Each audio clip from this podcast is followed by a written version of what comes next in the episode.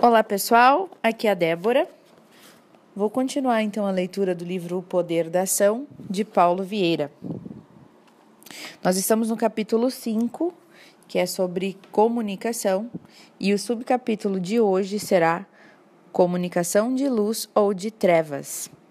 Para quem está acompanhando o livro digital, nós estamos na página 172. Já passamos da metade do livro. Então vamos lá. Comunicação de luz ou de trevas. Além da qualidade dos quatro conteúdos que você comunica, o que você costuma comunicar para as pessoas relacionadas acima? As pessoas aqui são os filhos, os amigos, os colegas de trabalho, o cônjuge, os seus pais, as pessoas próximas, pessoas importantes para você.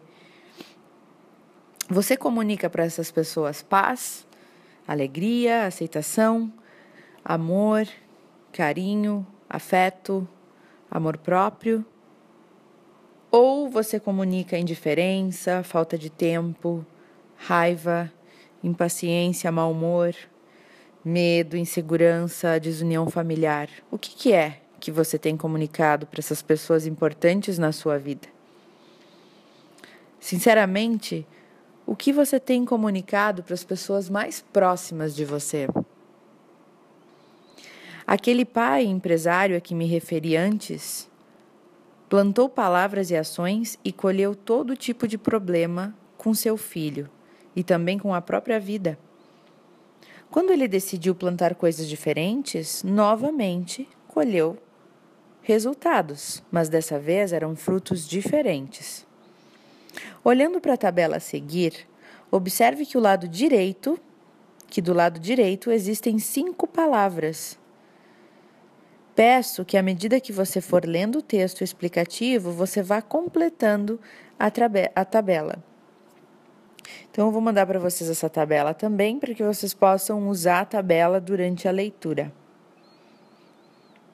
Tem uma tabela com três colunas. No lado esquerdo tem o lado das trevas, e o lado direito tem o lado da luz. E as palavras de luz são Deus, certeza, paz, vida e amor. Vocês vão entender melhor no momento que olharem a foto que eu vou compartilhar. Então, a primeira tarefa é preencher os opostos das palavras que constam do lado direito da tabela, da tabela, começando de baixo para cima. Começando de baixo para cima, temos do lado direito a palavra amor. Qual a palavra oposta do amor? Que tal ódio? Se você concorda que o oposto do amor é ódio, então eu peço que escreva essa palavra do lado esquerdo na mesma linha da palavra amor. Se você acha que é outro, o oposto da palavra amor, fique à vontade para colocar ali o que você achar melhor, desde que seja para você o oposto daquela palavra. Se de um lado tem amor e, de, e do outro lado tem ódio, que palavra então estaria no meio, entre as duas? Qual a diferença, indiferença ou distanciamento? Desculpa. Que tal indiferença ou distanciamento entre as duas palavras ódio e amor? Se você concorda, peço que escreva esta palavra ou outra que julgar mais adequada no centro da tabela, na mesma linha de amor e ódio.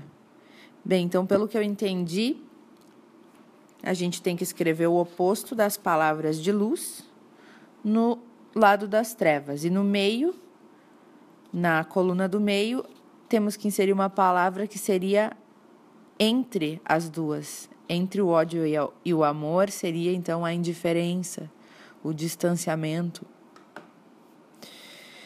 Indo para a linha de cima, qual palavra oposta da vida? Morte? Se você concorda com a palavra morte, como o contrário da palavra vida, então escreva acima da palavra ódio, em meio, entre a palavra morte e vida, qual palavra se ajustaria melhor? Entre a palavra morte e a palavra vida. O livro sugere a palavra doença. Se for outra, você também pode escrevê-la, mas eu acho que doença combinou mesmo. Agora vamos à linha de paz. Qual palavra oposta à paz você colocaria no extremo esquerdo? O que, que é o oposto de paz? Inquietude? Falta de tranquilidade? Coloque a palavra que você julgar melhor. E no meio das duas, qual seria a palavra? O livro sugere estresse. Pode ser também. Na linha da certeza, a palavra oposta seria dúvida, quem sabe? E no meio, entre dúvida e certeza, que tal medo? Finalmente chegamos à primeira linha: Deus. Se ele, se Deus está no extremo direito, qual é o oposto de Deus?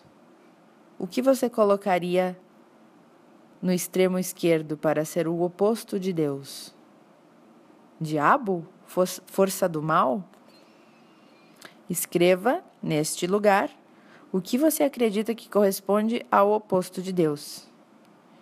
E no meio? Entre Deus e o seu oposto, o que, que cabe nesse local? Falta de fé? Pode ser. Preencha conforme você achar mais adequado. Observe a tabela que montamos juntos e reflita sobre esse relacionamento amoroso. Reflita sobre o seu relacionamento amoroso, desculpa. Pense na pessoa amada, em você e no seu relacionamento que mantém com esta pessoa e marque com uma caneta entre o 10 no extremo direito e o menos 10 no extremo esquerdo. Como está a sua comunicação com essa pessoa em cada uma das cinco linhas? Seja sincero e pontue que nota você dá para a sua comunicação de amor para esta pessoa.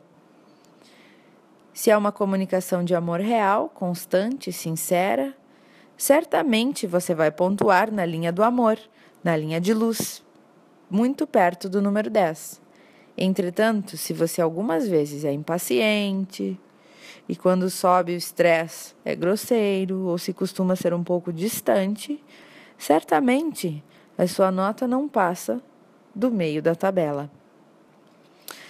Faça a mesma avaliação com seus pais e ainda, se não tiver mais eles, com a memória deles. Faça também com seus filhos. Você comunica amor, distanciamento, raiva, impaciência? O que você comunica aos seus filhos?